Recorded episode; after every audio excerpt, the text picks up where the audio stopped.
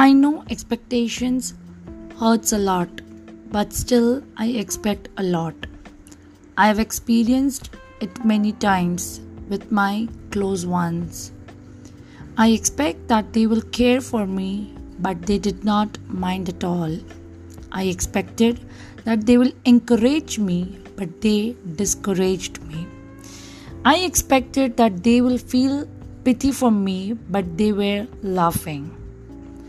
I expected that they will support me, but they didn't.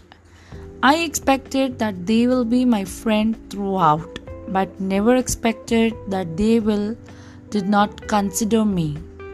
I expected that they will be true to me, but never expected that they will be a liar. I expected that we both will be good throughout, but never expected that I'm used only when needed. I expected a lot but experienced a lot.